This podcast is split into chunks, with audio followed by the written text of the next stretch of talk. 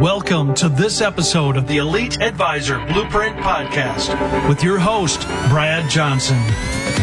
Brad's the VP of Advisor Development at Advisors Excel, the largest independent insurance brokerage company in the U.S. He's also a regular contributor to Investment News, The Wall Street Journal, and other industry publications.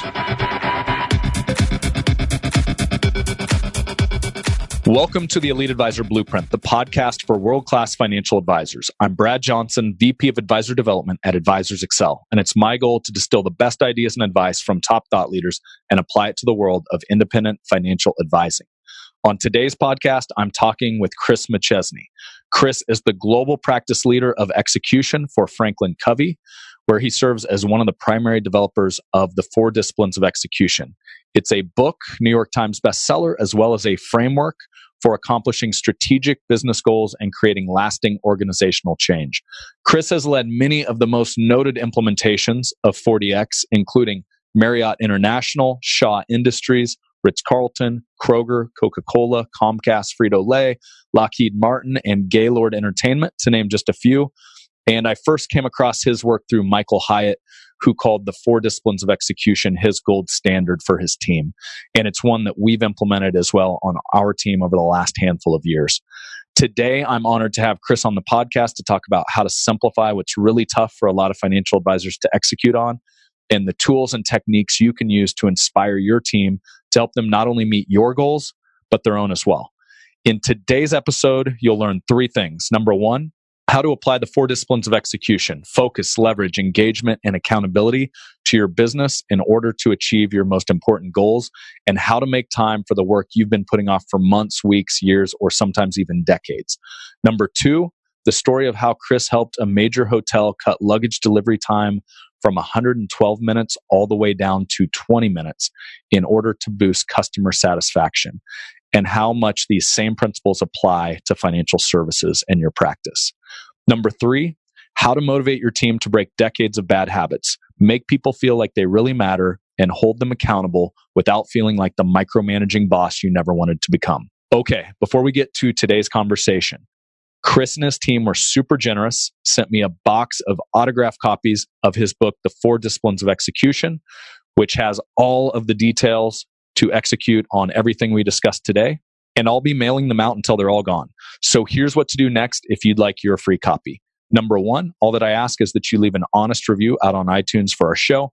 To make it easy, there's a graphic right at the top of the show notes bradleyjohnson.com forward slash six three. Just tap on it. It'll take you right where you need to go.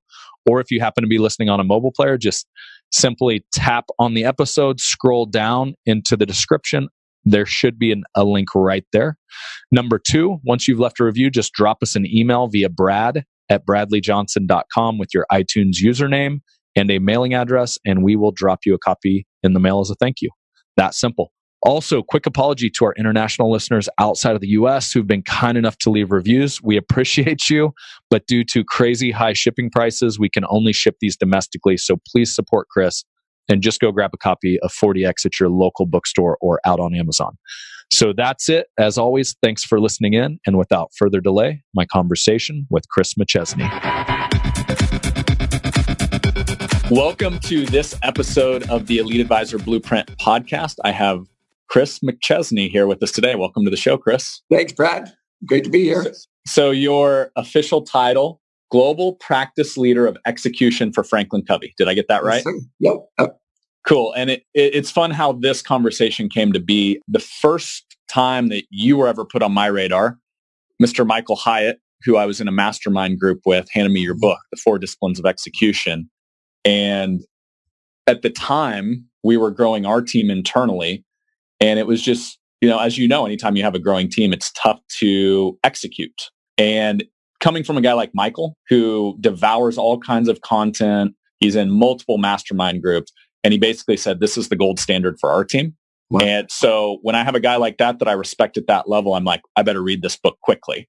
And I did, and it was gold. And what I loved about it was the fact that you really simplified what is really, really tough for a lot of teams and companies and businesses to execute on, which is how do you actually inspire a team and lead them all in the same direction to hit a goal.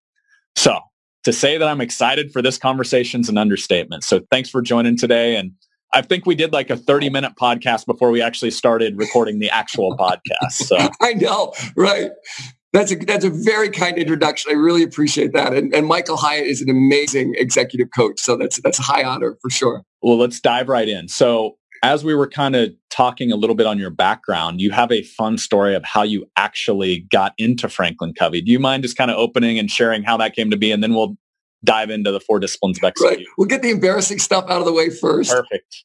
Yeah, so it's so funny. I tell this story, and everybody reminds me that there's an episode of Seinfeld with the exact same plot line where Kramer starts going to work for a company he doesn't actually work for. And uh, the only difference is they fire him at the end and they kept me at Franklin Covey, but they, they wouldn't interview. There was the Covey Leadership Center. And I was a I was a college kid and I was obsessed with Stephen Covey's Seven Habits. And I more than anything, I wanted to work for him. And they wouldn't interview like anyone, let alone me.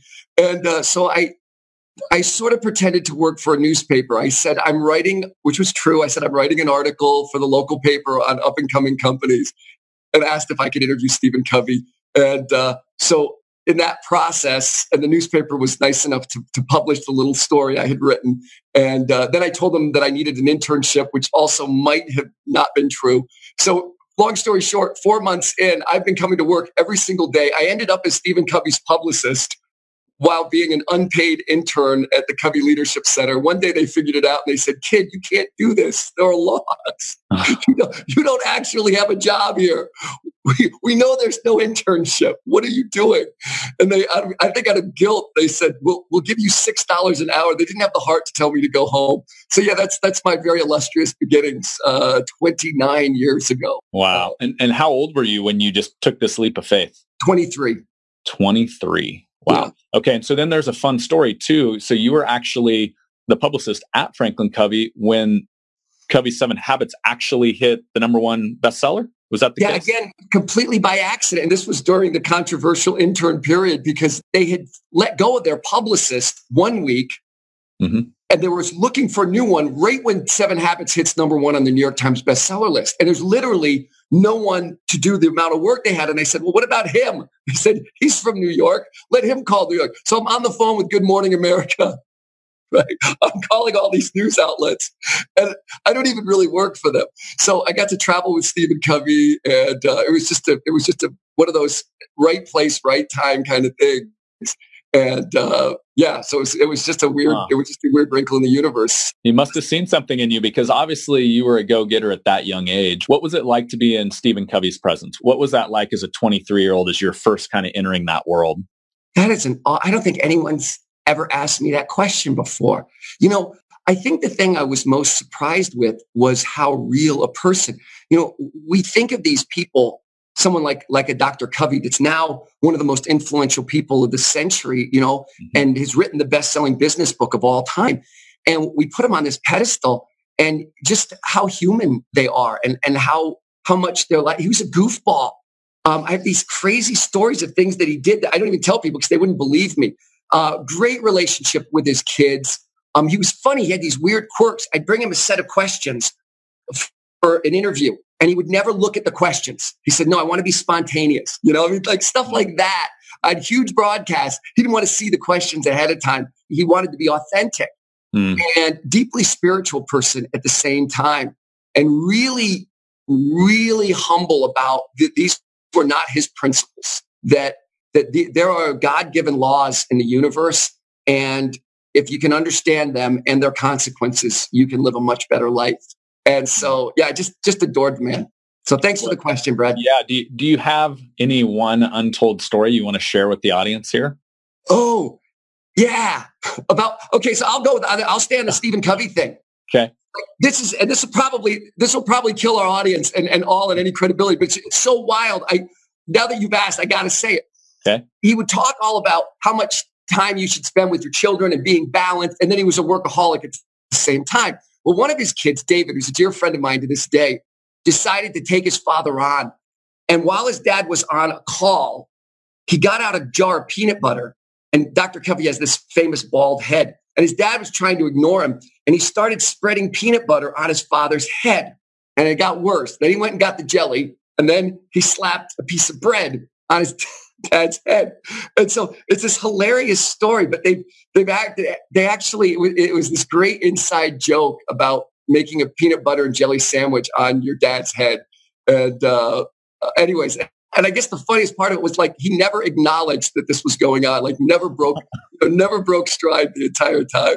And so I just, I just love laying that visual over, you know, a man that, that talked about some of the most important, you know, life changing principles. It just, I just think it's a great contrast.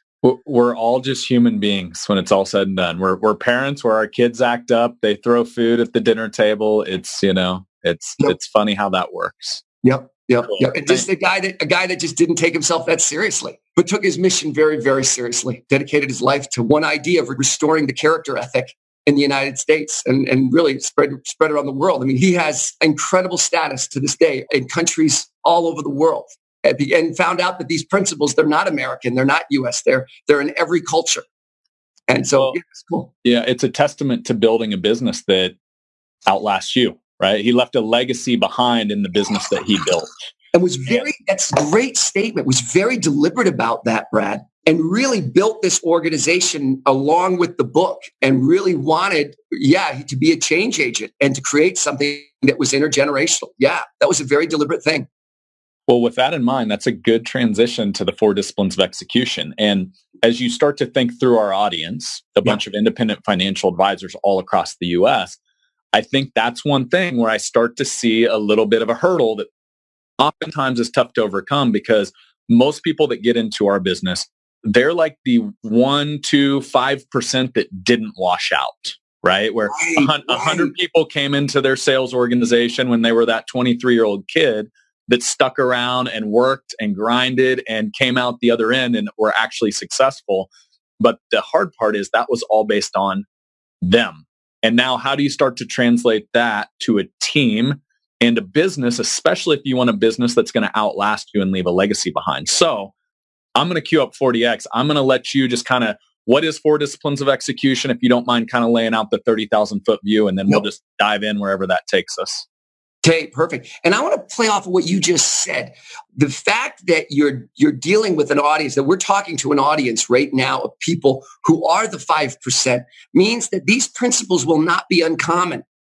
And maybe the terminology might be new or the way to frame them, but a lot of what we are talking about might be what we sometimes call subconscious competencies.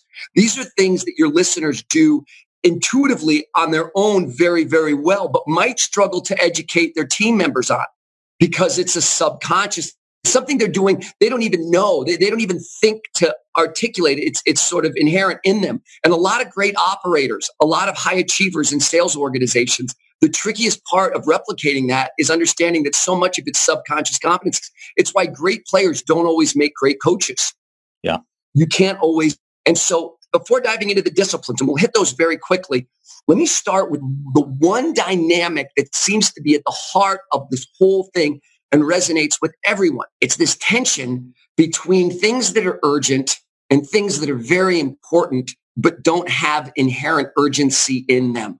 In other words, they're critical activities that will not act on you. And truthfully, you could do those this afternoon instead of this morning. And you could do those tomorrow instead of today. And no one's going to get in trouble. There is no immediate accountability for certain activities. And in the moment, right? So that's the first problem. Mm-hmm. You're logically sound in saying, I could do those this afternoon. I could do those tomorrow. And, and tomorrow can never come. And then you compile that with the fact that there's this human tendency to always move to urgent activities even if you're on the most important project of the year, you'll catch yourself going, what am I doing? Why did I answer that text message? Yeah. Why did I pick up that phone? It, it can't be four o'clock already. All right. That little tendency, that move to urgency, let's call it, doesn't seem like a huge challenge because we can override the tendency. So we think. The problem is that anything that you're trying to do that's strategic, you have to get through that wall. That, that includes your team. That includes your own behavior. You're never not fighting this tension. And we call the urgency, we call the whirlwind. And it, it represents everything that you have to do just to maintain your operation today. right? Just to get back to the clients, just to, right? All, all the things that are going to bite you right now if you don't do them. And people can stay 100% consumed and busy on those items and never get to the most strategic components that actually make you successful. And that one dynamic shows up in every line of business everywhere. Can we put energy against strategic, non-urgent activities? And it is like developing a muscle. And all four disciplines go right at that problem. So before, Brad, any follow-up questions or added clarification you want to add on that point before we dive into the four disciplines? Because that's the why these disciplines exist. It's what it reminds me of, Chris, is those days that we've all had where you go home and your spouse was like, how was today? And you're like, busy. And then you look back and you're like, I don't know that I actually got anything that mattered done. And that's that whirlwind. And that's what really hit home with me when I read your book. I was like, yeah, that's, that's why this stuff works is you're focusing on the stuff that actually matters. So yeah, let's, let's dive go, in. Let's, okay, well, let me go. I, I know I'm, I'm, driving you crazy. Let me go one more point on this. Is because yeah. you got to get to the human, you got to get to how this feels. There's a great irony in acting on the urgent. In the moment, it feels good to act on the urgent and it feels bad to act on the non-urgent. Matter of fact, you have to convince yourself that you're not wasting time. Mm. When you have to convince yourself you're not wasting time when you're actually working on the most important thing you could be doing, but we're so addicted to urgency that it doesn't feel important. Have you ever had to have you ever had to talk yourself into something, into putting energy into something that should be inherently obvious this is where you need to be spending your time? But you're feeling this weird withdrawal symptom from urgency. So in the moment, here's the point. In the moment, the urgent stuff feels good all day long. It's like an itch you're scratching. Yep. Until the end of the day, when you're talking to your spouse or your kid, and they have no idea what you're talking about. When you say, I killed myself all day. I'm not sure I got anything done. Like that sick feeling at the end. And there's a great quote. I think it's Jim Rohn. He's a motivational speaker, but he has yeah. this great quote. He says that the, uh, the pain of discipline is better than the pain of regret. And so there is a, just a little bit of pain associated with all four of these disciplines. And it, it's far better than the pain of regret when you've been busy all day and you haven't got anything done. Okay. So, and, and I have a hunch. I'm going to let you confirm this because you've been doing the 4DX work for how long now? 17 years. 17 years. So very, very pre iPhone, pre smartphone. Oh, I know. I'm going to guess the whirlwind in your work with all of these different no companies. Pre smartphone, pre iPhone whirlwind to post smartphone whirlwind, how much worse has it gotten? Well, the, here's here's the thing. This is not from us. This is everybody we talk to. 15 years ago, 17 years ago, people didn't think it could get any worse. Mm. Like we were just warming up. This is a personal whirlwind device right here. The ability to be distracted has gotten so intense and people's attention spans have gotten so small that, yeah, if this problem was an issue 15, 17 years ago, yeah, you know, it's so much worse than that today. So you're right.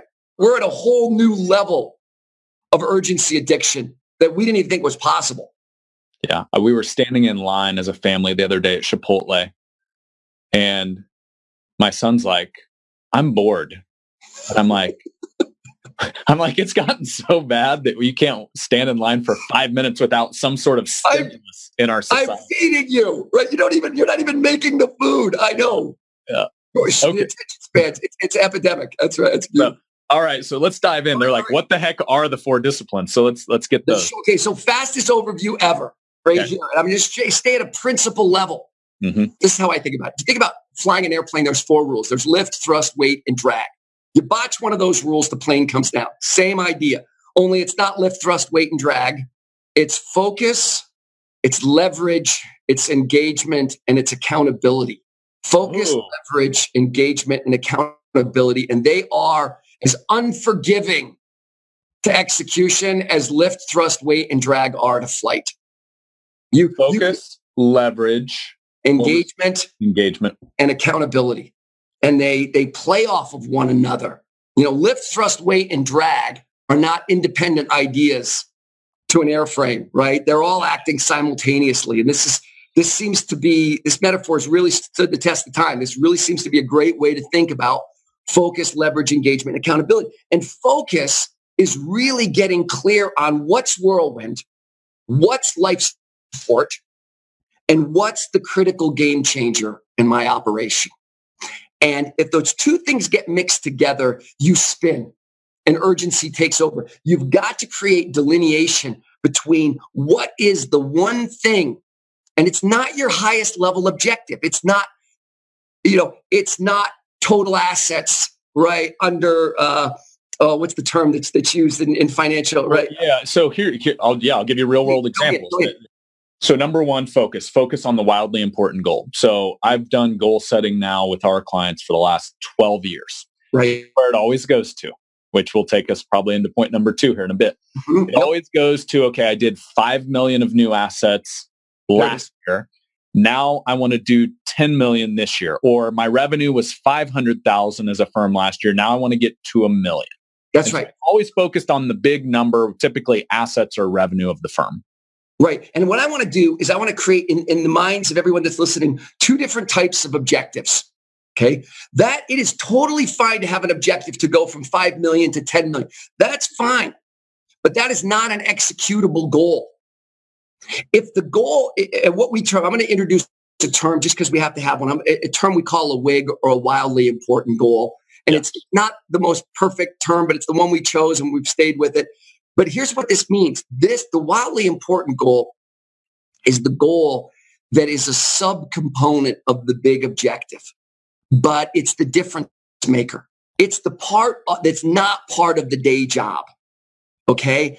And if we could do that, right? If we could increase the amount of business, you know, per client, if we could decrease client churn, if there's a particular category of investor that we could improve, it's that if the title of the book is to go from 5 million to 10 million, what's the most critical chapter in the book? That's the wildly important goal because if your critical goal represents the sum totality of all the work you do, then you haven't narrowed your focus. Right. So don't just look at your high level goal and think, done with discipline one. No, no, no, no, no. Focus on the wildly important means, yeah, look at your highest level goal, but then choose what's the critical chapter. Where am I going to put disproportionate energy? Right? That's what strategy is about. There could be 10 chapters to the big number. Where do I put disproportionate energy? And it's got to have a starting line. It's got to have a finish line. It's got to have a deadline. It can't be conceptual. It has to be in the form of a target. That's discipline one. Hey, all, sorry to interrupt the conversation, but Chris actually, the next handful of minutes, walks through a diagram he prepared specifically for applying four disciplines of execution to financial services, going through all the details, lead measures, lag measures, exactly how they apply to setting goals and motivating your team. If you want to check that out, simply go down to the show notes, click the link right at the top. That will take you to the YouTube video version of this conversation. And by the way, if you want to catch our episodes out there, it's as easy as subscribing in the lower right hand corner. Catch you on YouTube. Okay, so maybe we've got some case studies or stories, and by we, I mean you, Chris. So that's the big goal looking at maybe some service firms you've worked with or maybe some financial firms that you've worked with what might be a subset of i want to double my revenue or i want to double my assets gathered that might be an example of a wildly important goal? Great. Can i grab the screen? For sure yeah. Okay let me just show some and, and real quick for those of you listening in on audio we're chris and i are on video right now so if you want to check this yes, out go to the you. show notes there's a YouTube video where you can actually see what's on Chris's screen here. And and Brad, what I'm going to do is I'm going to drop two levels. Okay. So maybe the highest level goal or objective of the team is to increase total assets from 5 million to 10 million. Okay. And you could say, okay, we're going to increase what we've termed pervasive clients from 34% to 46% as an example. Okay. So what we're saying is, is we've created a category within our client base of a particular type of client. Um, I like to call this the Bachman Turner overdrive principle. You remember that song? The, I'm gonna I'm gonna date some of you right now. You know, any love is good love. And so I took what I could get as the line that we're playing off of. And you know, any revenue is not right good revenue. Like some revenues better than other. And so, you know, this particular uh, advisory group is saying, look, there's a type of client called pervasive clients. And these are the ones that have multiple lines with us. These are the ones that have insurance and have some, right? And there's a particular category of client we want to grow. Cool. A lot of times in our firm, we'll call that like an avatar client. That's the ideal go. client. Is that yes. same? Okay. Cool. Yep. Yep. So there's a category. You want to move that particular category. And you'll really have to almost do a business case on this because you say, look, if I'm going to put disproportionate energy against that objective. By the way, the person that taught me that term, his name's Tim Tassopoulos, and he's now the president of Chick-fil-A. And you want to mm. look at an organization that executes on a phenomenal level. A, a freestanding Chick-fil-A will do five times the amount of revenue as a McDonald's across the street, working six days a week instead of seven. So real quick, because that's a fun story. Um, and I think most people have a Chick-fil-A in their market. So the right. other day I'm going through the drive-through and there's a guy on an iPad standing right next to the board, right? And I'm like, oh, is your board broken? Oh, no, sir. It's just we found it's a little bit faster and more convenient if I, because we've got, this is kind of rush hour. So if we come out here and take the orders for you, so, it, so you get your food quicker. Yeah. And, he, and, and if you he took your credit card too. Yes. Yeah. Literally paid right there. Yep. Yep. And then they, like, that is a company right there that gets it. They, they handed you the right and, and the, and the kids they hire right? They'll they'll tap into this is they'll tap into half a dozen families, honor students, mm-hmm. and then they'll network off of half a dozen families, and those are the kids that they'll hire. And it's like a whole different right. It's it's every every aspect of that operation. But so so 15 years ago, Tim Tassopoulos was working with us on some of this, and he he kept using. And I've I've reminded Tim of this.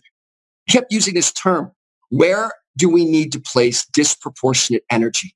And if you don't do that, you don't have a strategy. Mm. Strategy is about saying, look, all right, there's 12 chapters and I know they're all important, but what am, what's my bet? What am I going to double down on? That's really what just sharing. I mean, if this isn't proprietary information, like everybody knows Chick-fil-A story. What what did they decide? This is where our disproportionate energy goes to.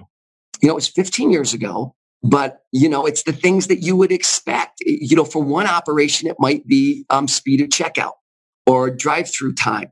I remember we were out there working with them when they came out with the shakes and those ridiculously great tasting shakes. And, and they, you know, for the next, it wasn't anything amazing. It was just the next thing.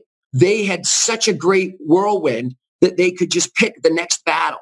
So the, the mindset is really whirlwind plus one. Where you get yourself in trouble is where you try and go whirlwind plus three. Yeah. Right. And, and differentiate in your mind this is the stuff. Can if you don't get anything else from the podcast, get very clear in your mind on this is the stuff that has to be maintained. Maybe that eats up 80%. The disproportionate energy may only be 20%. And what we're saying is the disciplines, the four disciplines of execution are not what you use to run your operation. Okay. That's the 80%. That's the part you already know. The disciplines of execution are what you do, how you focus the 20%. Yeah. Right. So discipline one, like you can see in this model, is chunking down, okay, pervasive clients. And to do that, now, if, if on a team level, I've got to increase qualified hires. Like there's a type of team member that's going to work really well with that group. And you know what? I know that pervasive clients come out of a particular category type. They're a certain type of, they have certain economic demographic markers. And we're going to categorize that. And they have a certain, I can't remember what this one meant, but there's certain, and, and the construct you're looking at right now is what we call fewest battles to win the war. This goes back to the, the uh, you probably heard the book, The Art of War. It's like, you know, it's a thousand years old, right? And it's this idea that if the big goal and it's not even the biggest goal, but the first wildly important goal is pervasive clients. There's probably some battles to winning that war. And if those can be divvied up among different parts of the team, you've now created even more focus. So that, that's discipline one right now. And we call those LAG lag measures. So, so real quick, and I want to make sure I'm understanding this. So every successful financial services firm, they've got whirlwinds that they don't ever turn off, right? It's the paperwork every day, the new clients coming in, all of that, the client experience. But what I heard you just say is, okay, take 80% of the team's effort. Right. Maintain that. Now the 20%, let's put it towards this one wildly important goal that's going to take us to the next level, the five mil to 10 mil or the 500,000 of revenue to the million. And it actually reminds me a lot of Dan Sullivan from Strategic Coach, like some of his coaching where you're, you're working in your business. Yes. And then you have a day where you work on your business. Same concept where you can yeah, kind of frame it very, very similar. Yes. He's okay. getting at the, he's scratching at the very same itch because okay. in your business will consume you and you will feel like you can't be any busier than you already are. But as Peter Drucker said, work is like, it's like a gas. It will fill the available space you give it. If you push it from 100 to 80, that life support, you'll find that there is 20 that you can put towards strategic energy. Mm-hmm. And some of your, some of the listeners, they do this automatically. They, they do it and they don't even know they're doing it. They just know to do it. And, and what we're doing is we're giving you language that says, look, everything we're showing you right now lives in that magic 20%. Strategic focus is not about what you do with the 80. You don't get a choice on the 80. You got to maintain that stuff.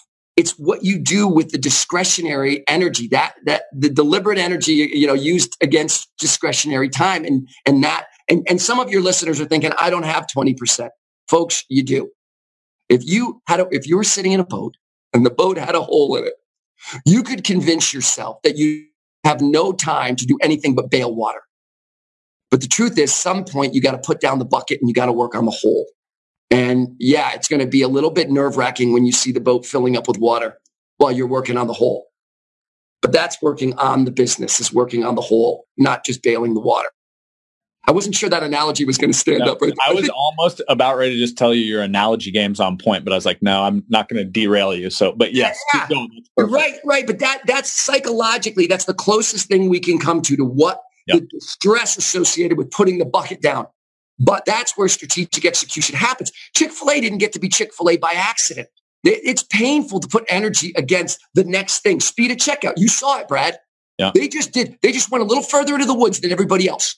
They did a little bit more work. I'm so glad you brought up that example. And they figured out, no, no, no, no, no. We got iPads. We're going to test this out. They probably tested eight different things. You didn't see how much work went into because it never looks that brilliant on the back end. When you see it, you're like, oh yeah, anybody could have done that. Well, anybody didn't. They did. Yeah, the, the combo with them, which we went back to you describing how they recruit their team, the caliber of worker they have at a fast food restaurant versus every other fast food restaurant is shocking, day, astronomical. Yeah, you think, well, look at everybody else. We can't, you know, these are the people we're stuck with. This is what you have to get. Yeah, you got to understand this. And I've heard all the excuses. So okay, now I got to go one more. So I'm at a I'm at a Chick Fil A kickoff with 1,500 new owner operators. And actually, you might look, I mean, Advisors Excel might look at this model. It's a very interesting relationship between the owner operators and the mother company. It's interesting dynamics. But the old man, Truett Cathy, is still alive, right? The founder, the creator of the Chick fil A sandwich. And he comes out and he's like grandpa, and they all just go crazy. They love this guy. And his story is just, well, you can't, like, there's Truett Cathy and then there's Santa Claus, right? He's like the most adored human being. So he comes out, he's got this big bucket and this big bag, this big plastic bag of stuffed cows, and he's chucking the cows out, and everybody's having a great time. And I don't see this coming. And then he gets really serious with them. And he says, There's one thing I want you to remember if you forget everything else. He said, Don't let anyone else hire your people. All right, I was talking to the owner operators, and there might be, you know, there might be a staff of 30, 40, 50 people, you know, between all the shifts and everything at one of the bigger freestanding Chick fil A's.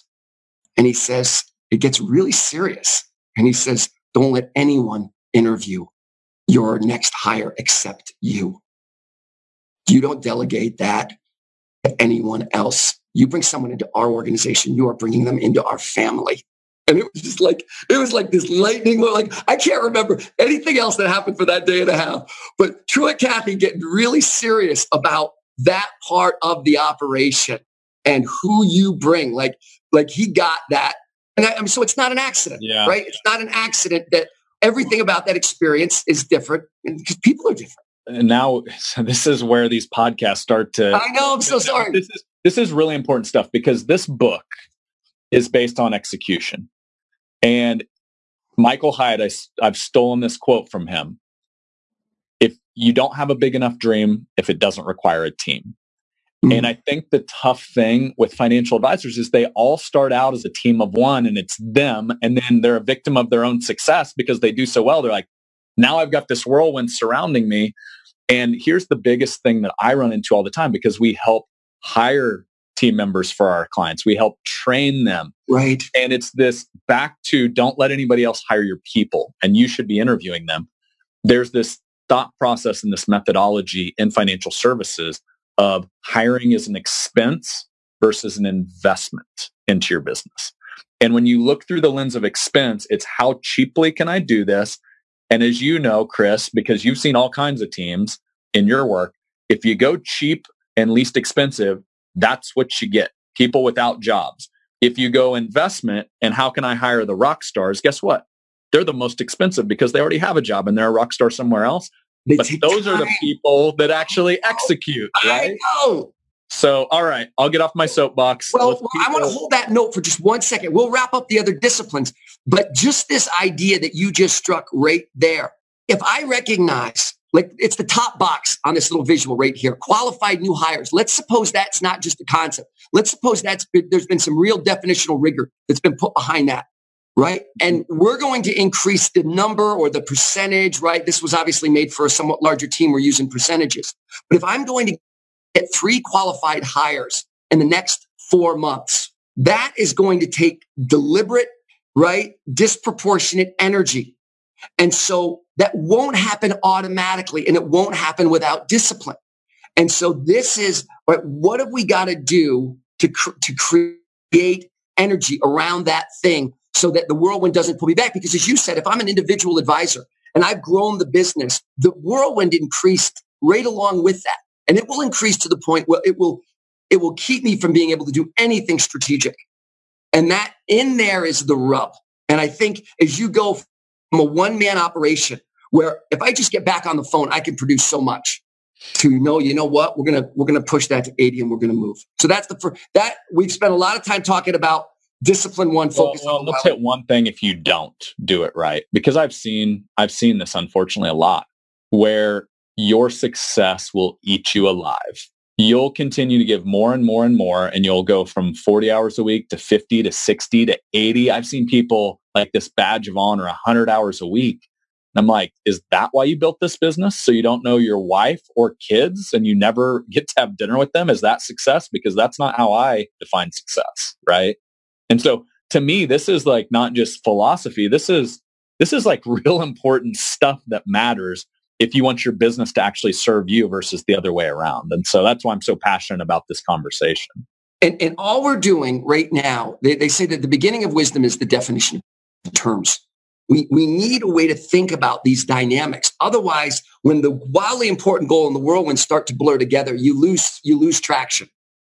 Yeah. And so getting very deliberate with exactly what's the starting line, what's the finish line, what's the deadline. When we say new hires, what does that, or qualified new hires, what does that mean? When we say category, you know, A, you know, category A clients, what do we mean by that? Like it's very difficult to execute on a concept. You've mm-hmm. got to move it. You look at people that have had significant achievements. They've moved out of a concept and into a target. So that's discipline one, getting okay. the target right. You want to keep? Let's keep rolling. Yeah. Right. So we call the targets, whether it's for the whole team or the or a subcomponent, we call those lagged measures. Those are results measures. Discipline two says act on the lead measures.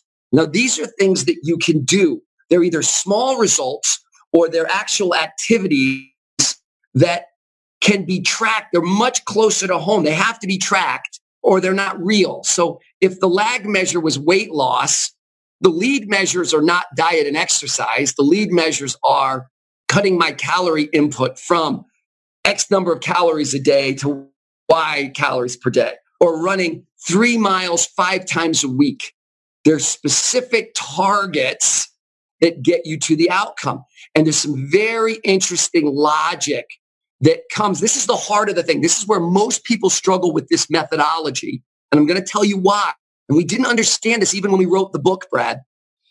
People get to the second discipline. I'm going to tell you what the key to the second discipline is because this is if the first discipline's focus, the second discipline is leverage. And I'll give you a visual in just a second. But the second discipline is what can I act on? In other words, it's influenceable that will be predictive of the outcome. So it's just like a lever. Like if I pull the lever, the rock will move. And the lever's not so heavy that I can't, I can pull that lever. And when I pull the lever, the rock moves. Like that piece is so critical. But the problem is when people do the first discipline, they go too big and they go 5 million to 10 million in assets. That's my lag measure. Right. Mm-hmm. And then they try and put a lever under a boulder and it doesn't work. And they go, wow, discipline two is hard. No, no, no, no, no. Discipline two is not hard. You didn't do discipline one correctly. You didn't get the rock down to a movable size, like increasing category A clients. That, that now we got something I can act against. Like now we got something I can put a lever against, right? That notion of getting the target small enough that they're movable, but they're still strategic to the outcome. There's some real work in discipline one on the lag measure. And then the lead measure. What is something I can measure that will move the outcome. And that's something we don't have time on this, but that's something we go, we give lots of examples on. People, people need to see examples before they can start experimenting. And a lot of times you do have to experiment with what's going to be the lead measure. But let me tell you, when you get this right, this is everything. This is a winnable game. Yeah. So let's go into the lever example because I mean I know you actually I love the fact how much you prepared for this and I really appreciate it because you made this a specific example to financial advisors. So so look at look at this. Let's say the blue box is the lag measure and the green box is the lead measure. And I'm going to show you some bad so examples. for those of you on audio, so yeah, sorry, new account, yeah. new accounts is the boulder, first appointments is the lever. That's right. And so I'm taking, I'm going to do two bad examples. Okay. So let's say that we say new accounts, you know, could be new clients. First appointments is the lever. Well, if you're a very experienced advisor and you know how to get first appointments, this is a good lever. Mm-hmm. But if you burn through your network and you're thinking, oh yeah, great lever. I, I wish, you know, I wish I had 18 inch biceps and I could pull that lever. Mm-hmm. But that lever is just too heavy to pull. I mean, it sounds good when you say it. What's your lag measure? New accounts. What's your lead measure? First appointments. That is a lead measure. That moves that. Which, real quick on that, Chris, by the way, that right there, which is your bad example, is a better example than 99% of advisors with my experience actually use. I know. Just throw the lag up and say, hey, I'm going from five to 10. Let's do it, team. I know. That's really, I'm really glad you said that. Right. So this, the, right. This is a, a good testament. I'm really glad you said that. Even if you don't get these disciplines exactly right, you get big traction. Yeah. You don't dial them in perfectly. But yeah, I'm going to show this as a bad example because for some advisors, for some advisors that can actually pull that lever, it's a great example. But if I'm an advisor that's burned through my network, it sounded good. After a couple weeks, I'm back in the whirlwind. Mm-hmm. Because when the strategic bet doesn't seem viable or seems futile, I'll just start to default back to urgency. I won't even know I'm doing it.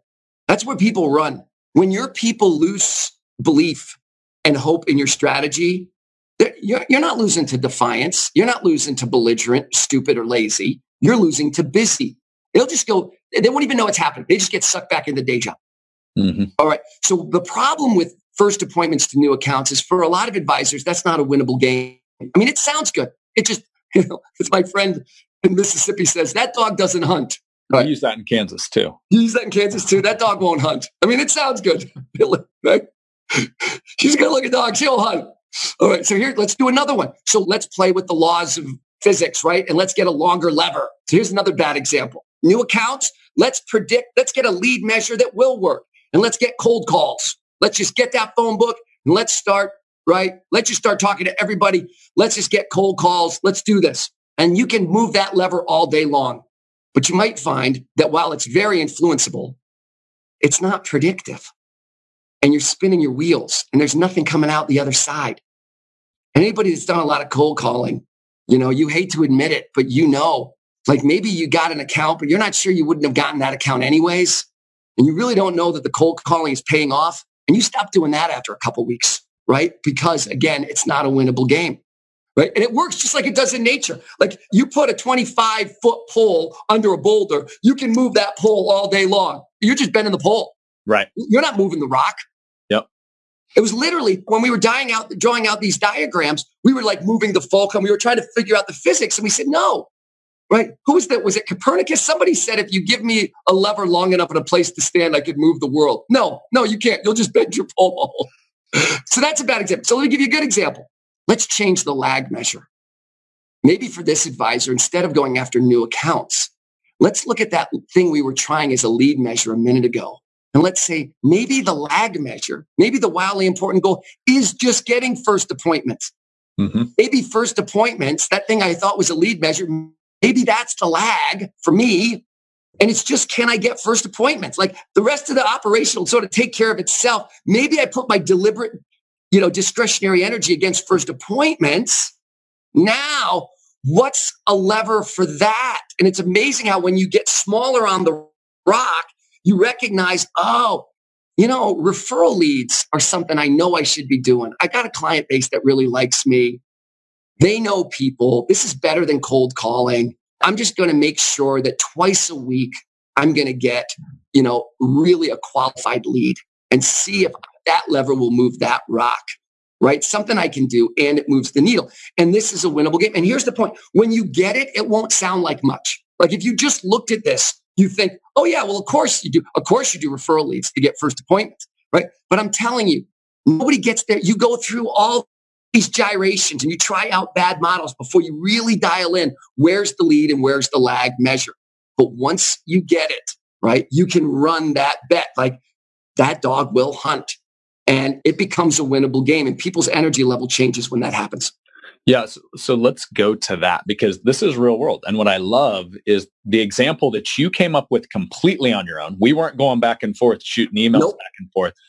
That's what our number one, like literally what's on the screen right now. You're kidding our, me. Our number one office that brought in 300 million organically last year, which puts them like, I don't, other than firms out there actually buying practices and absorbing them, I don't yep, know yep. anybody that's organically creating that yes. much volume per year.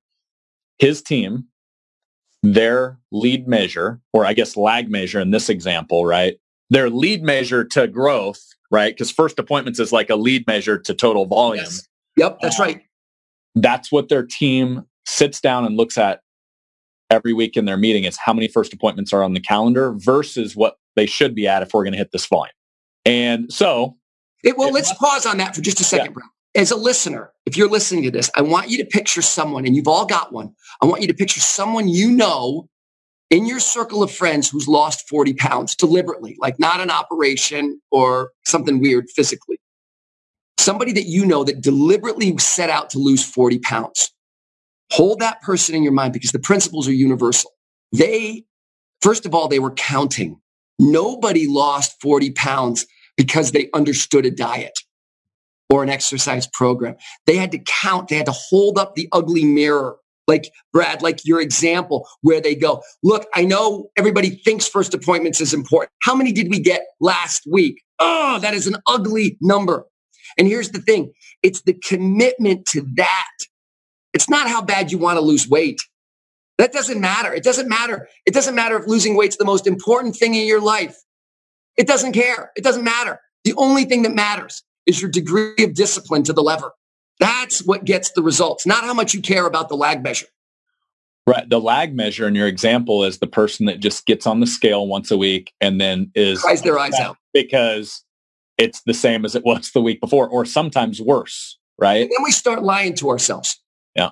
You know, my metabolism isn't like everybody's metabolism. And they do this in hospitals with patient satisfaction.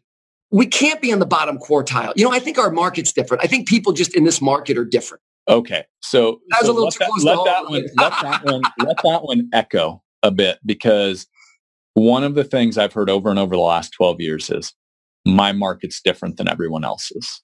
And then I pull up the database and there's somebody half a mile away crushing it, crushing it, just absolutely crushing it. It's not the market. So let's just go ahead and dispel that belief across all of financial services. It's not your market. Are we, and, are we on the same page there, Chris? Yeah. And, and I want to be really clear about so that people don't think we're talking about a magic pill. Right. This formula, which sounds like basic common sense, right? narrowing, first of all, let's go back to discipline one. narrowing the focus. You're going to hate that, folks, mm. because there's seven other things you want to put energy against, and you're going to have to say no. So you want to know why nobody does these really simple things? Because they're counterintuitive. Like if each team picks one of those three battles, if you as a leader of the team pick the top battle, the top war, there, there's seven things you can't really chase outside your whirlwind. You're going to hate that. Discipline so can, too. Can I, can I, throw a fun story in there? Because, yeah. And this might be one of those myths that was just they took a famous person and put them in this myth. Just because, Albert Einstein say it. Right. Yes. So so I heard it. I read it. It was a blog or a somewhere in the internet. Warren Buffett's pilot was having a conversation with him. Well, this one I don't know. Have you heard this one before? No, no, no, okay. no, no. So Warren Buffett, and this was you know years ago, but his pilot was having a conversation. He's like, "Hey, I've you know I've got these big goals and some things I want to accomplish." So Warren's like, "Have you written them down?" No, I haven't written them down. He's like, "Well, go write them down, and then once you write them down, bring them back to me, and we'll discuss them." Mm-hmm. So he mm-hmm. goes home, writes them down, comes back with his list of eight or ten. I forget how many were on there, and uh, so he sits down with Warren, and they kind of go back and forth. He's like, "Okay, well, which one's the most important?" And they have the conversations like, "This one right here circles it." right? And he goes, okay, well, that's what you need to focus on. And then the pilot goes back and he goes, oh, it, it comes back. He goes, well, what do I do with the other nine? And Buffett's like, ignore them. And he's done some pretty big things in his life, obviously. But I, I think I heard that story and I was just like, that's why people that get big things done, that's how they do it. So Bill Gates and Warren Buffett are at a dinner party. This is, you know, this sounds like this. Is this a true story or are we? Yeah, Bill Gates and Warren Buffett walk into a bar. No, yeah. they're at a dinner party with some other really cool people. And everybody, they, and they start the dinner off with a little game and they say everybody has to give a one word answer for what's the most important word relevant to their success. Gates and Buffett give the same one word answer focus, right? And everybody else had given different answers, but Gates and Buffett said this. They're just looking at the same principle we are right? And they moved it from being a subconscious competency to where they're competent about it. Mm. So discipline one is, and you're not going to like it, it's really narrowing the focus. Discipline two is the lever. It's the lead measure, which by the way, you never get the lever if you don't really fixate on the rock and get very clear about exactly what the rock is and what we're going to do to move the rock. This is your friend who lost 40 pounds. This is what they did. Right? You look at so, Weight Watcher. So Chris, with the with the risk of making this a three hour epic podcast, which I'm not going to nope. For the 4th of July. It could be like Lord of the Rings. Yes. We'll, we'll just put it up into chunks or something.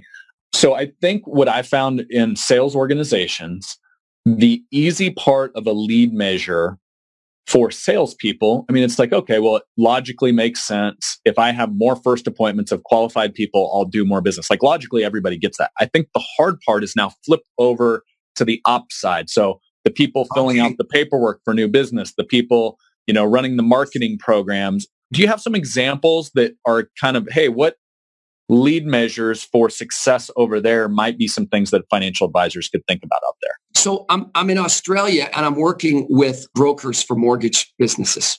And they've got sales metrics that look very similar to yours. But they know that there's a processing component. Once a person starts, right, there's an operational, there's a back of the house component. And so they had to say, all right, what's the contribution there?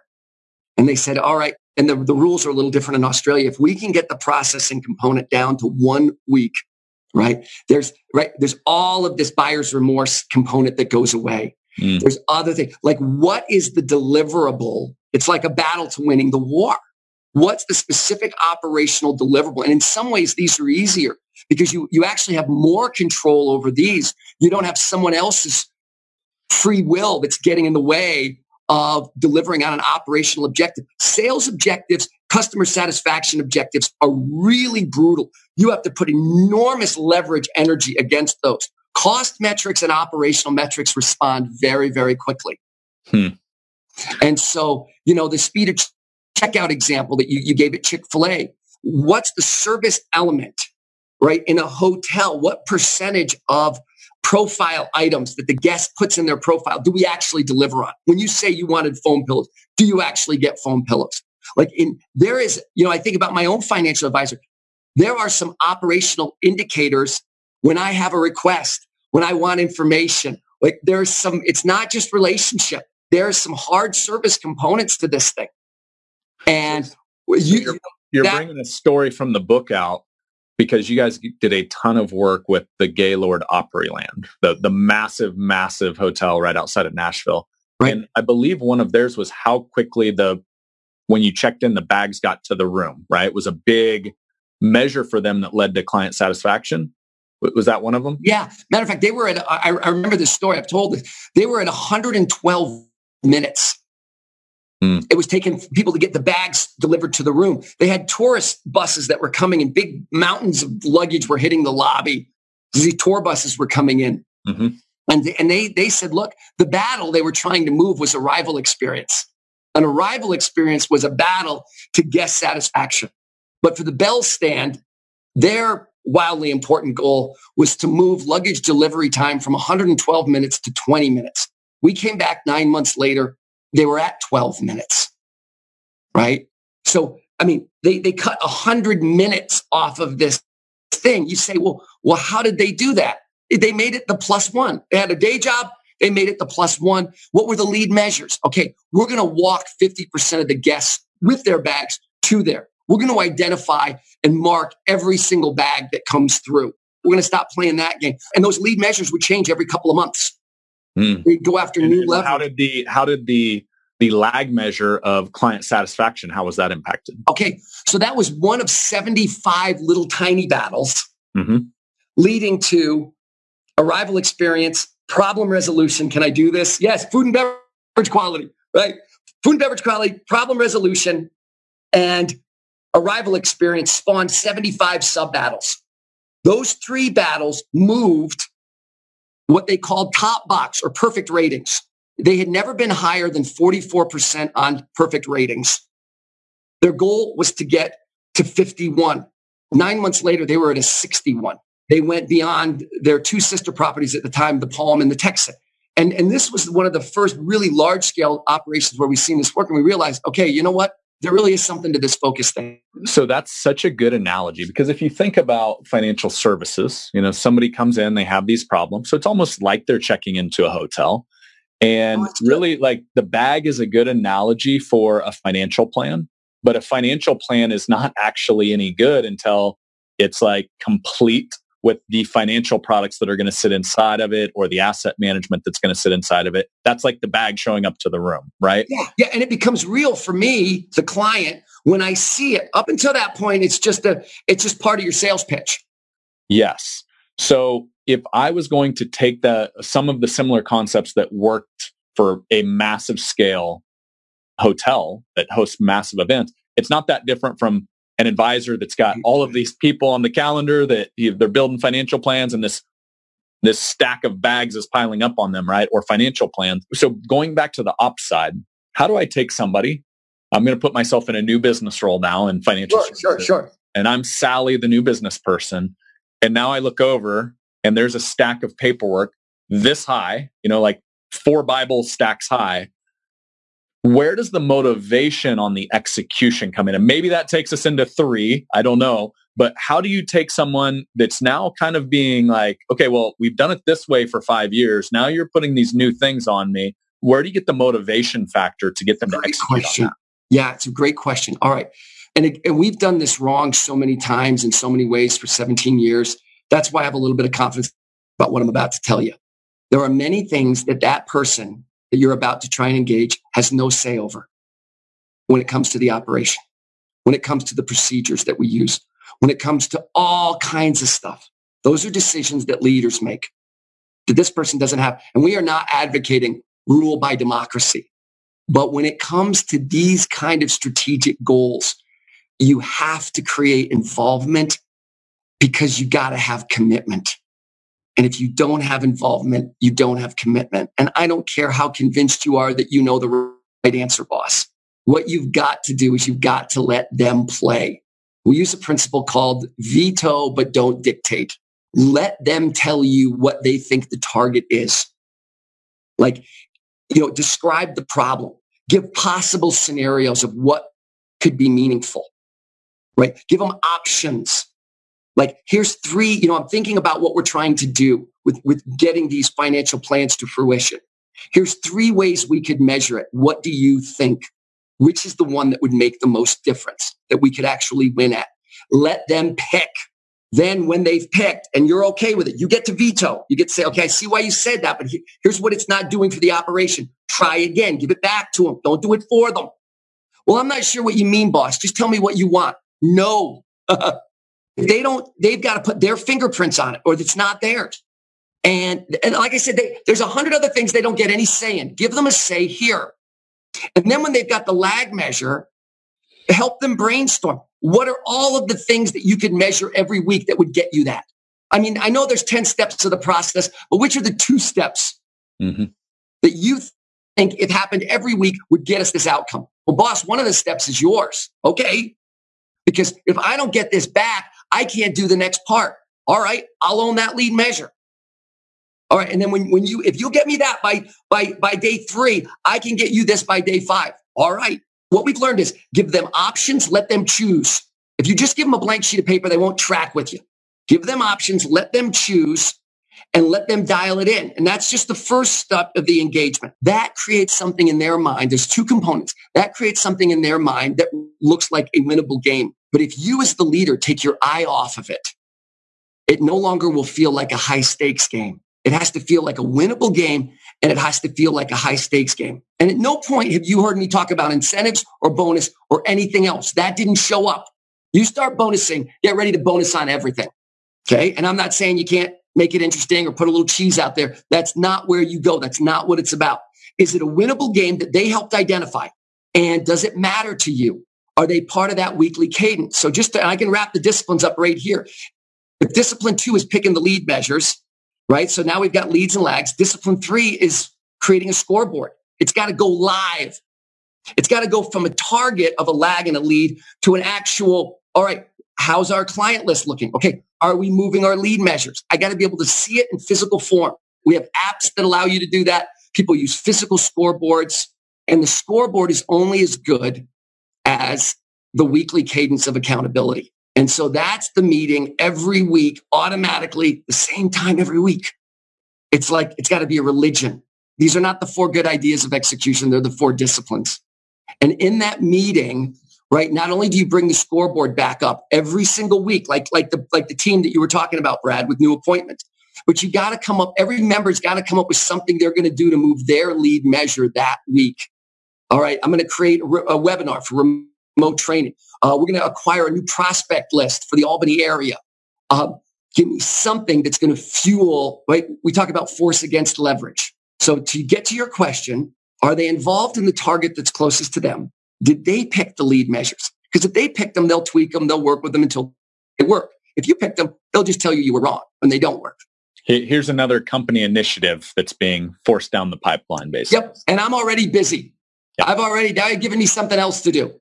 It's a small thing that's a huge thing. 80% they don't have any say in, but when it comes to the strategic 20%, you got to let them play, even if it's not what you would have picked. Mm-hmm. If you think it'll deliver, if you think it's a winnable game, just, you know, land that plane. Let it be theirs. So two big ideas behind the four disciplines. Is it a winnable game? Number one. Is it a high stakes game? Right. At the, at the, at the work level. Right. And if you know those two ideas, you'll make really good choices with disciplines one, two, three, and four. If you're thinking about winnable game, high stakes game, you can start to get at some results that won't respond to anything else. Two thoughts off this. In your work, and you've now done this for a while with multiple different companies in all kinds of different industries. Once, so let's go to the, the Opryland example. Yep. You've got a bellhop that's working at a really, really big hotel probably not, I mean, I've been to a lot of nice hotels. You don't see a lot of bellhops that I would call super engaged. You know, they're like skipping to go take the bag to your room. Yeah, yeah, yeah, yeah, yeah. So once you go through this and they have some say, and now you're engaging Mr. Bellhop in, hey, your job matters. And here's the end goal of how you're driving this massive initiative for the company that's going to get really big results do you see like a light bulb start to come on where people that thought they were just cogs in a machine now they start to like figure out oh wow i matter like like how have you seen that play out in some different stories that that you've seen It's just a really great question. And I got good news and bad news on this one from our experience. If you ask them, they will play, but you won't see a pop in engagement. So what I mean by that, if you get their input on discipline one, if you ask them about what the lead measures ought to be, they'll tell you. It's like the human mind can't resist. It's like a riddle. And it's a riddle around the thing they know more about than you do, even though you're the boss, because you're in their wheelhouse now. Mm-hmm. If you make it like a riddle, you got them. I'm, I'm, talking union environments where they're not even technically allowed to have these conversations. We can get them. Mm-hmm. If you have them build a scoreboard, you'll be shocked at what you get out the backside. You'll get really cool stuff. The day job will still beat it. You'll think you got more than you got. You'll come out of the meeting. You'll have a great scoreboard. They bought in. 72 hours later, it will be like you never had the conversation. The whirlwind will come back into play and kick your butt. And you'll wonder, what the heck did you just do? 72 hours later, it's all gone. Here's where the engagement happens. A little like priming a pump. Every week you bring them back on it. All right, let's look at it. All right, we were doing good for two weeks. We just fell. All right, let's make the commitments again. So this thing that started is kind of a cool riddle, kind of a cool game. Ah, it starts to go through this lull where you're like, oh, okay, did I do? I, okay, everybody made a commitment from last week. Let's go around. Did you get your commitment? You know, I didn't make that commitment. You made it. And they realize this is real. This is a high stakes game. So winnable game you can sort of set up front. High stakes game, you have to win it week after week after week. But it's their commitments, moving their lead measures, moving their outcomes. But the leader has to maintain the cadence. And pretty soon, not by how you launched it, but how you play it, they start to get the idea. That, yeah, there's a day job, but then there's this other really important thing. And it starts to get this flywheel effect. You still don't have engagement. You got attention. The first time the lead measure starts to move the lag measure, then you have magic. Mm. And that's winning. And I can take you, we're not the only ones that have done research on this. You go back to the 1960s, a guy by the name of Frederick Herzberg. And we found this after we saw the engagement pop. Hey, Brad, we didn't do any of this to drive engagement. Like 17 years ago, we were the pointy end of the Franklin Covey stick. We were the business side of it. We didn't care about cross-functional collaboration. We didn't care about engagement. It was results, results, results. And then we started to see engagement as an accidental byproduct. When you go back to the 1960s, Frederick Herzberg has this thing he calls the progress principle. And he says people will quit you over money. They will quit you over benefits package. They'll, they'll quit if they don't like the boss. They'll quit if they don't have a best friend at work. They'll quit over a whole bunch of stuff. And that's not what engages them. Engagement is not the opposite of turnover. Engagement has to do with what Herzberg called the progress principle, which ironically is just a different way of saying, are they winning against something that matters? Is it a winnable game? Is it a high stakes game? We backed into this by accident and you don't get it right away. You get it when the leads start to move the lag. But, but Brad will prove it. We'll go to the team, go to the team that's focused on new appointments. And even if they didn't have all the disciplines working, ask them when they saw the pop in engagement. I'll bet you everything. It was when the needle started to move. Well, it goes back to where we started this conversation of you go home to your spouse. How'd today go? I was really busy, but it mattered. We got some stuff done today, right? Because you're seeing the end result and how what you did yes. fed all the way through. And if you're not doing this, it's only a matter of time before the drudgery kicks in. You know, why are only why are only 5% staying in the business? There's, I give you the word. One word. Starts with an F. And it's okay. It's the word is futility. Hmm. And and the opposite of a winnable high stakes game is futility. I can't see the finish line. I don't know that this is for me. I don't know that my personality was really right. This wasn't really what I was. Ex- I'll give you all the excuses. I didn't have a winnable game. Mm-hmm. All right. So I want to hit one other thing that's a common, common thing I see happen on our side. And one of my favorite books of all time, Darren Hardy, The Compound Effect, with basically the principle of nothing's easy. It's just consistent work over time, right? And so back to the fourth principle, accountability Yep. We get all fired up. Here's this new thing we're doing. And then a month later, you don't do any more meetings. Or the one I see a lot is lead advisor, founder of the firm, flies out to a conference. The meeting was supposed to happen Monday, but he's not there or she's not there. Tell me how 4DX should be handled when kind of CEO or lead guy or gal is not there. What what do these meetings look like? Early on, Marriott, the Marriott Marquis was the flagship for Marriott. It's the most profitable Marriott in the whole world. Bill Marriott himself visits once a month. The general manager of the Marriott Marquis is Mike Stengel. Started, sorry to stay on the hotel, but you started that. No, this is perfect. Matter of fact, they got on board based on what they saw at the Opryland. So the stories are related. Stengel's the general manager. This is exactly when uh, China hosted the Olympics in Beijing. Stengel and a bunch of friends go to China to go to the Olympics. We didn't find this out from Mike, and we didn't find this out from the Marriott. There was another person that was with Stengel that we knew who told us Mike was getting up at 2.30 in the morning in China to be on the WIG session calls at the Marquis. Don't miss the meeting. Okay.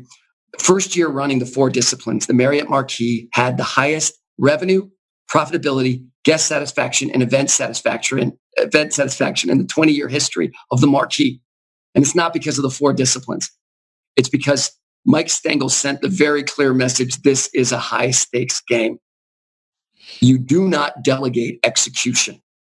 Now, you don't dictate it either, right? You pull it. But if the leader can maintain the cadence, and yeah, maybe their operation's too big. I can't be on all the calls. Maybe it's a bigger setup. But whoever owns that meeting, you don't miss. And if you're at a funeral, someone is there in your place. But that sends a message that's so more powerful, so much more powerful than anything that you can say. So if you just anchor those two ideas, you'll get everything right. Do they believe it's a winnable game? And am I communicating it's a high stakes game? And, and last point on this, the high stakes thing. You don't think, we did not think that something being a high stakes game drove accountability until we started looking at sports. How much engagement is there around the preseason compared to playoffs? The only difference between preseason and playoffs is accountability. In the preseason, there is no accountability. Doesn't matter. And with, with no accountability comes no engagement. And in the playoffs, people that are not even sports fans start wearing the merchandise, hmm. start following it. And what happens in the you lose, you go home. Like there's this weird sick part of our brains that we got to amp the drama up just a little bit. And so when it's a high stakes game, you get, and particularly if they participate in it, mm-hmm. but you set the cadence as the leader. Well, and let's go back to your sports analogy. I'm assuming most playoff games you've been to, there was a scoreboard up there tracking the score. And it wasn't a coach's. It wasn't a coach's scoreboard. There's an analogy in the book, I think, of watching a game without a scoreboard and how it doesn't matter, right? Everybody knows the score, and we're used to scoreboards, but we're used to coaches' scoreboards. We're used to the kind of data they hand the coach at halftime with tipped balls and and and assists and and turnovers and mm-hmm. instead of down and distance score. Like, what do we show the players? So the scoreboards we're talking about here, great point, Brad. They're player scoreboards. They're not coaches scoreboards. All right. So one other thing that I struggled with very, very early, and it's still something I learn something new every day because I think this is one of the hardest things as a leader because there's this natural resistance.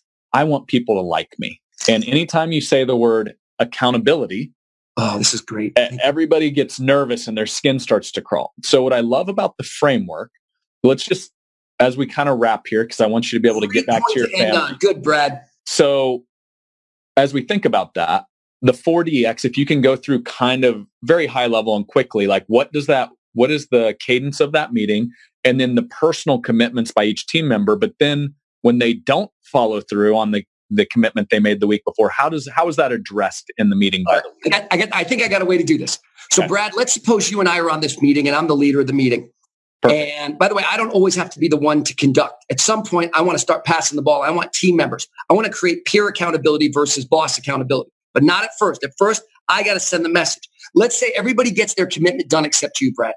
Okay. And everybody's looking because it's embarrassing for you.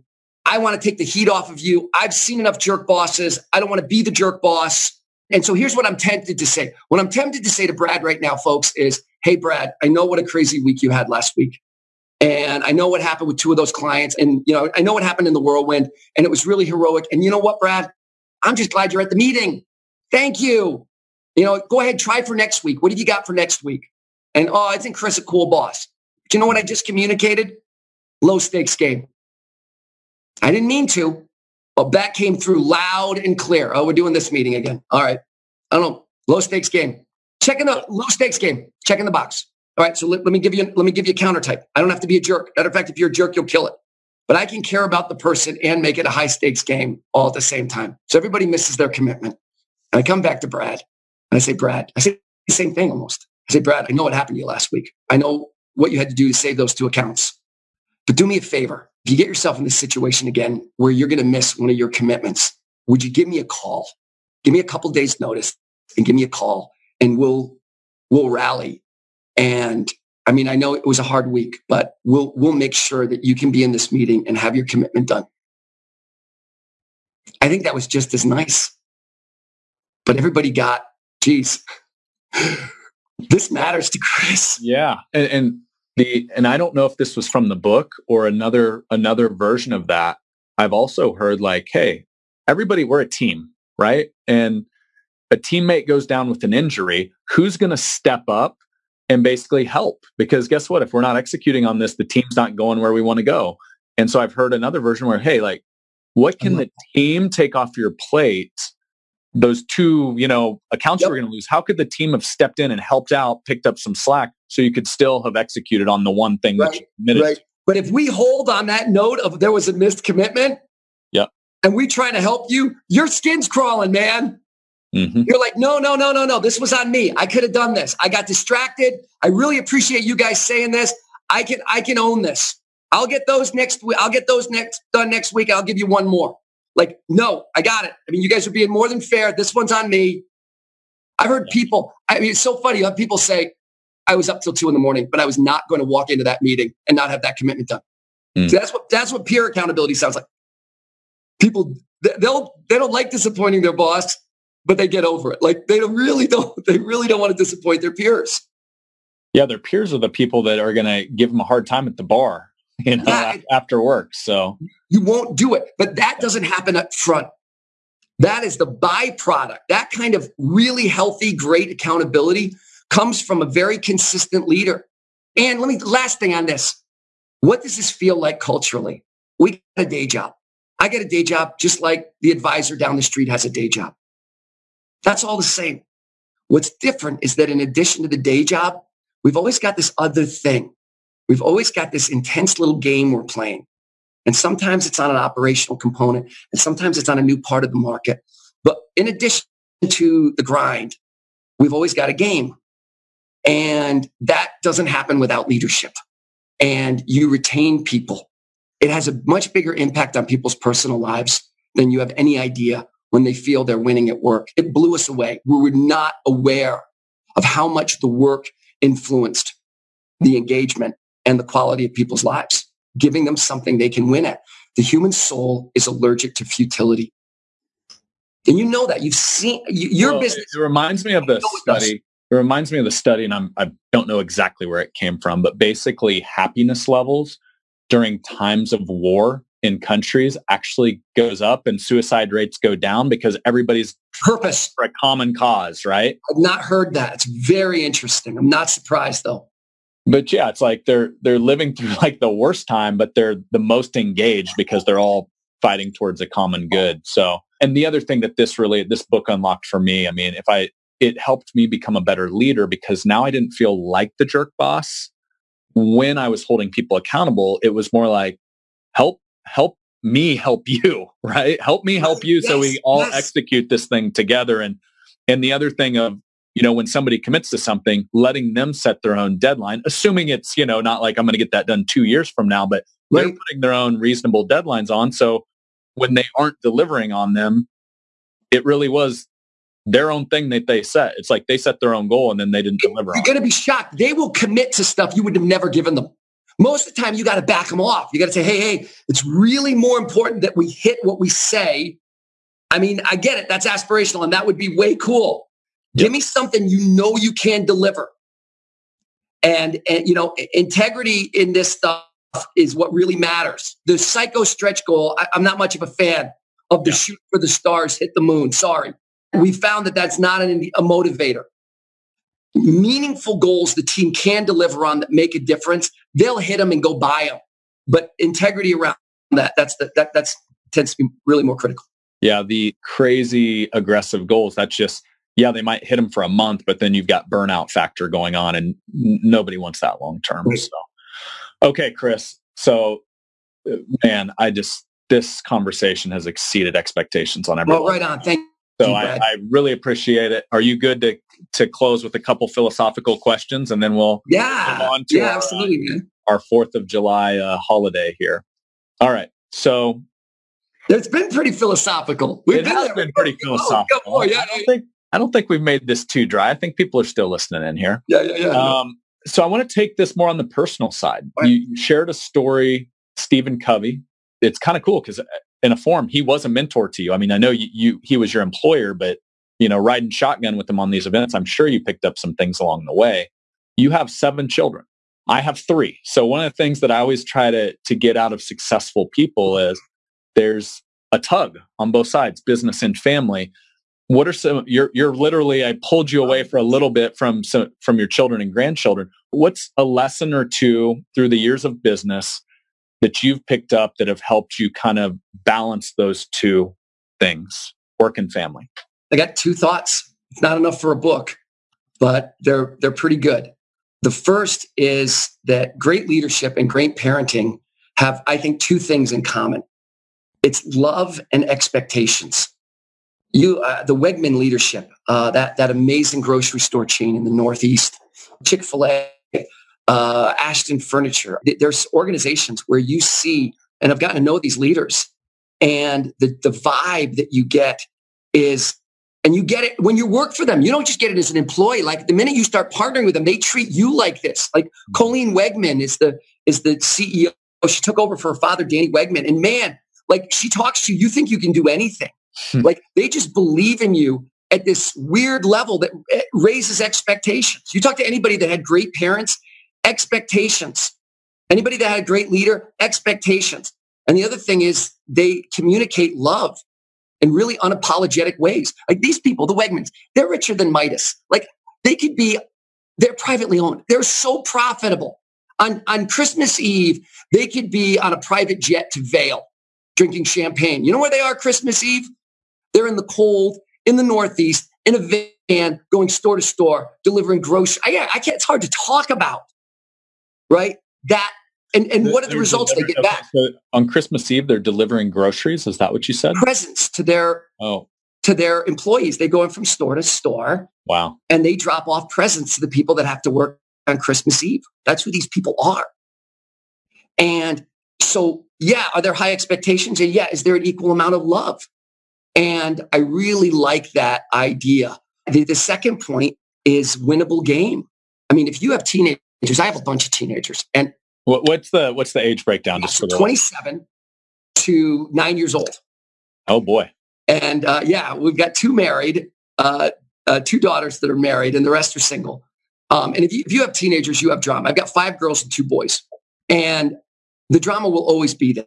There'll always be something. There's always going to be the next thing. And that's the whirlwind. That's like firefighting. I think the question you got to ask yourself as a parent might be very similar to what we've talked about is there something in this child's life that matters that the, where the kid feels they're winning? And it almost doesn't matter what it is. You know, for us, Sarah struggled on a whole bunch of fronts, but her artwork is unbelievable. And we've poured energy and resources. And I mean, she could probably be hired as a graphic artist today as an 18 year old without any formal training. But when, when that started to take hold, all these other elements, social elements, academic elements, other things started to fall into place. And is there somewhere in that kid's life where they feel like they're winning? So love, expectations, and just invest in somewhere where that kid can feel like, you know what? There's something that I do really well are huge. And then as a, as a parent of a big family, and it's funny because my wife and I did with kids what we tell you not to do with goals. There was always just one more. Yeah. We do one Yeah. more. But I like one-on-one time with kids, just on a side note.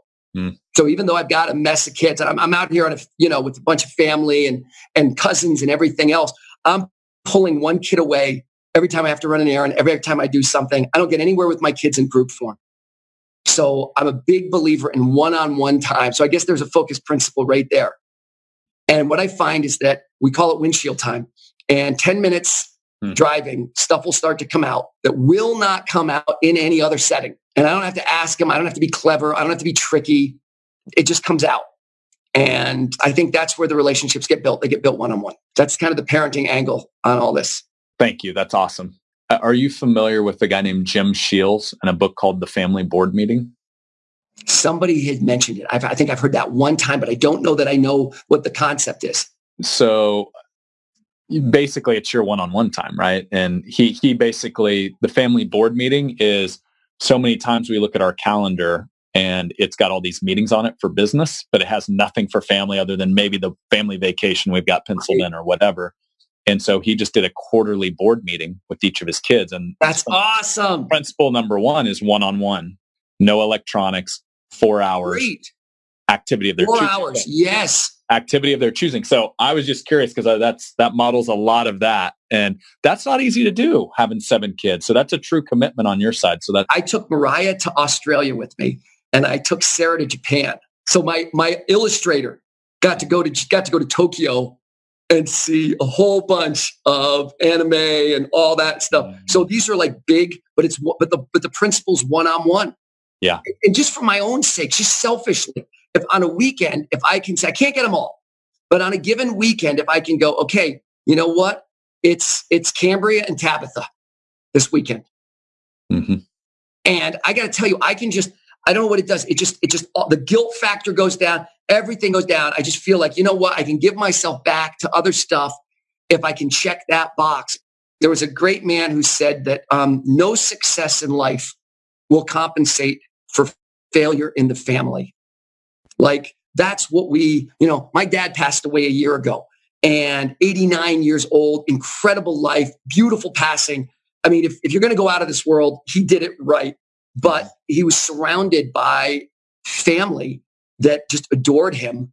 You know, even he had child, you know, it's like everybody else. Like he wasn't a perfect person by any stretch, but he contributed so much to the family that you realize you got a really good perspective on what mattered in that moment.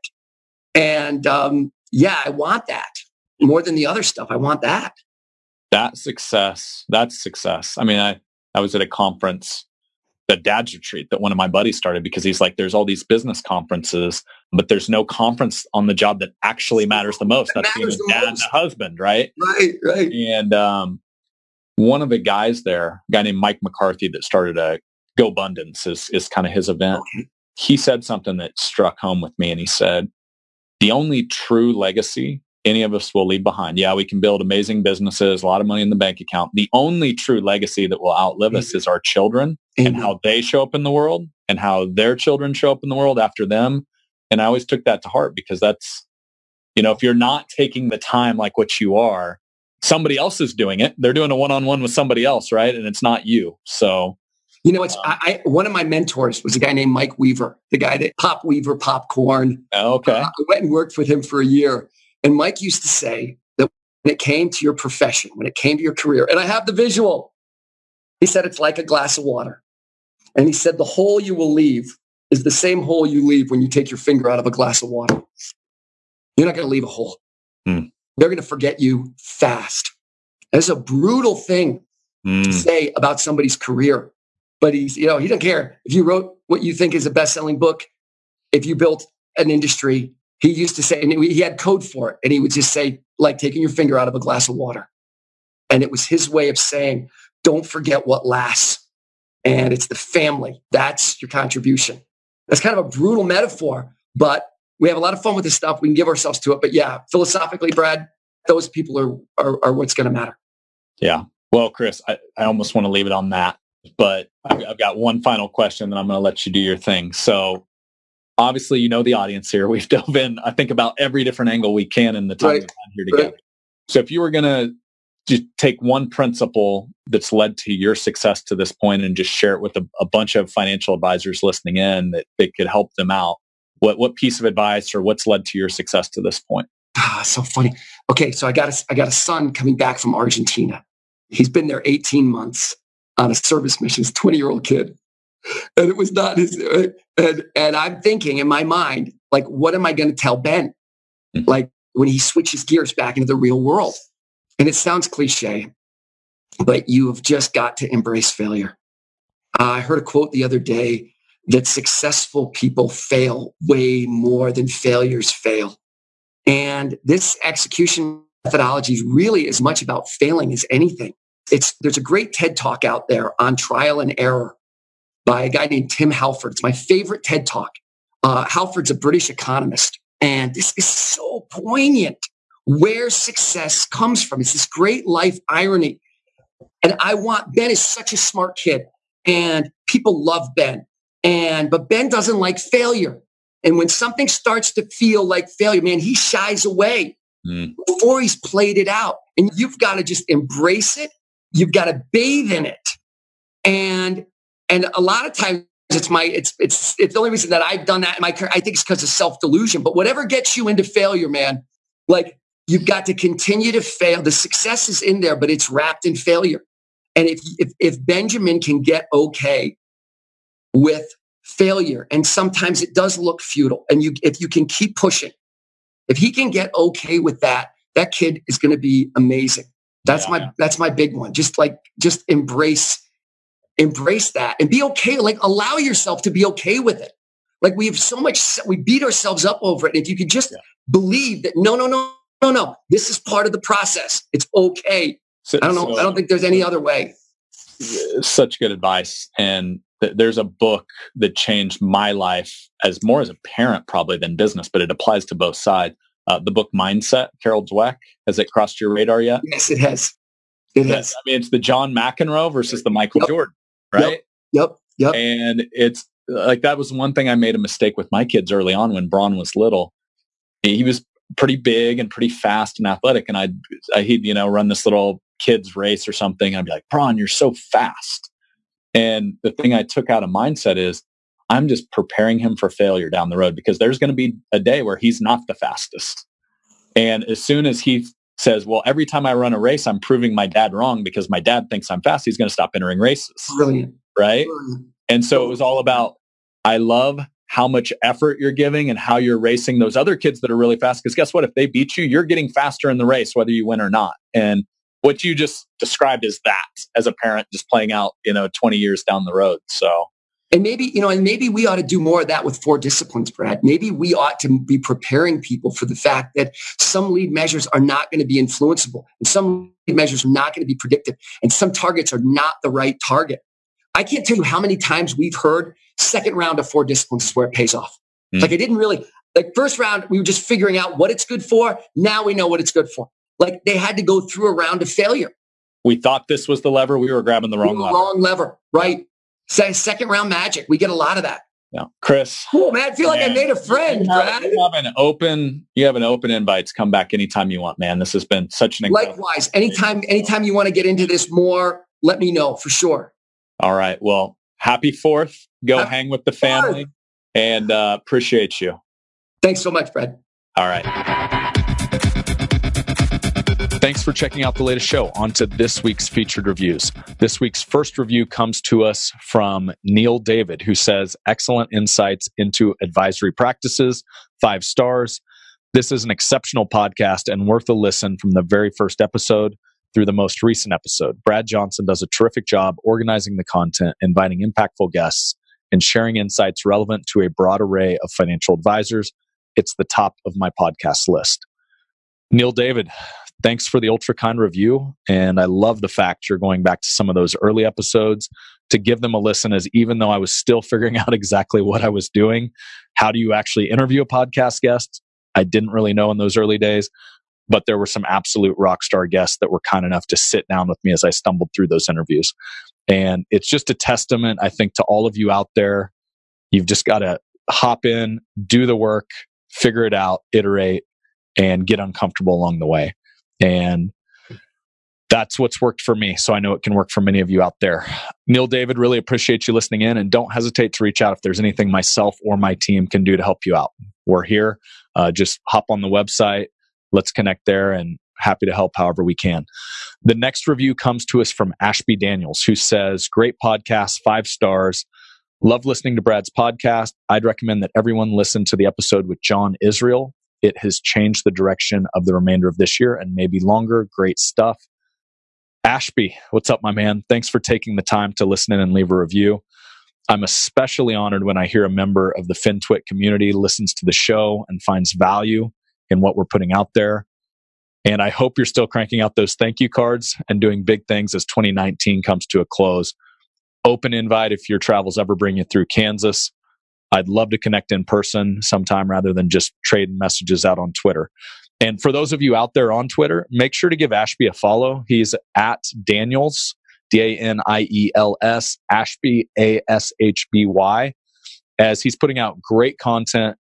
He's a great resource in the advisor community. He's a young guy doing really big things. So go connect with them out there. And also, if we haven't personally connected yet, you can find me at Brad underscore Johnson. Love to connect out there and uh, take the relationship to a deeper level. And the last featured review for the week comes to us from user Geek Soapbox, who says, A fellow advisor, five stars. Brad's podcast is one of my regular listens because it goes so far beyond the boring quote, I built my 100 million wealth management practice, end quote, that so many other industry podcasts devolve into. Instead, anyone interested in becoming a financial professional gets useful, tangible insight into the mindset of what makes an advisor truly elite. Look no further than recent interviews with James Clear and John Israel. These are genre busting, mind changing ways to rethink how you approach every day that inevitably will lead to success if you have the commitment to see it through. Kudos. Wow. Uh, what an awesome review if I ever wake up in the morning not in a great mood, I just need to read something like that and get my day started right. So I appreciate it. And I'm glad to hear that many of you Blueprint listeners out there find the eclectic mix of guests to be refreshing. And I find that hopefully it's setting my show apart from the others out there. There are plenty of conferences to go to if you just want to hear financial industry stuff. And one of my favorite parts of the show is keeping it fresh by bringing outside industries and thought leaders into our advisor community. There's so much to learn from others if we're just open to it. Uh, for those who haven't caught the James Clear or John Israel episodes yet, they're episodes 52 and 53. If you want to give them a listen, absolute, both of them are rock stars in their own regards. And both of them believe I still have books available. So if you want a copy, hit us up and I'm sure we can take care of you. And for those of you who have interest in diving deeper or figuring out how you may be able to have our team help you implement many of the ideas shared on the show, my day job happens to be consulting financial advisors from all over the US on how to grow their business and design a practice that serves them versus them serving it. It's actually possible to grow your business and work less. It's a model we've replicated over and over in markets all over the country. So if you'd like to apply to see if it makes sense for us to have a one on one conversation on how to overcome what may be getting in your way, you can do that at bradleyjohnson.com forward slash apply, A P P L Y. Takes about five minutes to fill out the application so we can understand what your business looks like, what challenges you may be facing, and how myself and my team may be able to help. Taking the first step, it's as simple as going out and applying at bradleyjohnson.com forward slash apply. So that's all for this week. Thank you for listening in, and I will catch you on the next show. Thanks for listening to this episode of the Elite Advisor Blueprint. For access to show notes, transcripts, and exclusive content from our show's guests, visit bradleyjohnson.com. And before you go, I've got a quick favor to ask. If you're liking the podcast, you can help support the show by leaving your rating and review on iTunes. Not only do we read every single comment, but this will help the show rank and get discovered by new listeners. It really does help. Thanks again for joining, and be sure to tune in next week for another episode. The information and opinions contained herein are provided by third parties and have been obtained from sources believed to be reliable, but accuracy and completeness cannot be guaranteed by Advisors Excel. The guest speaker is not affiliated with or sponsored by Advisors Excel for financial professional use only, not to be used with the general public or in a sales situation.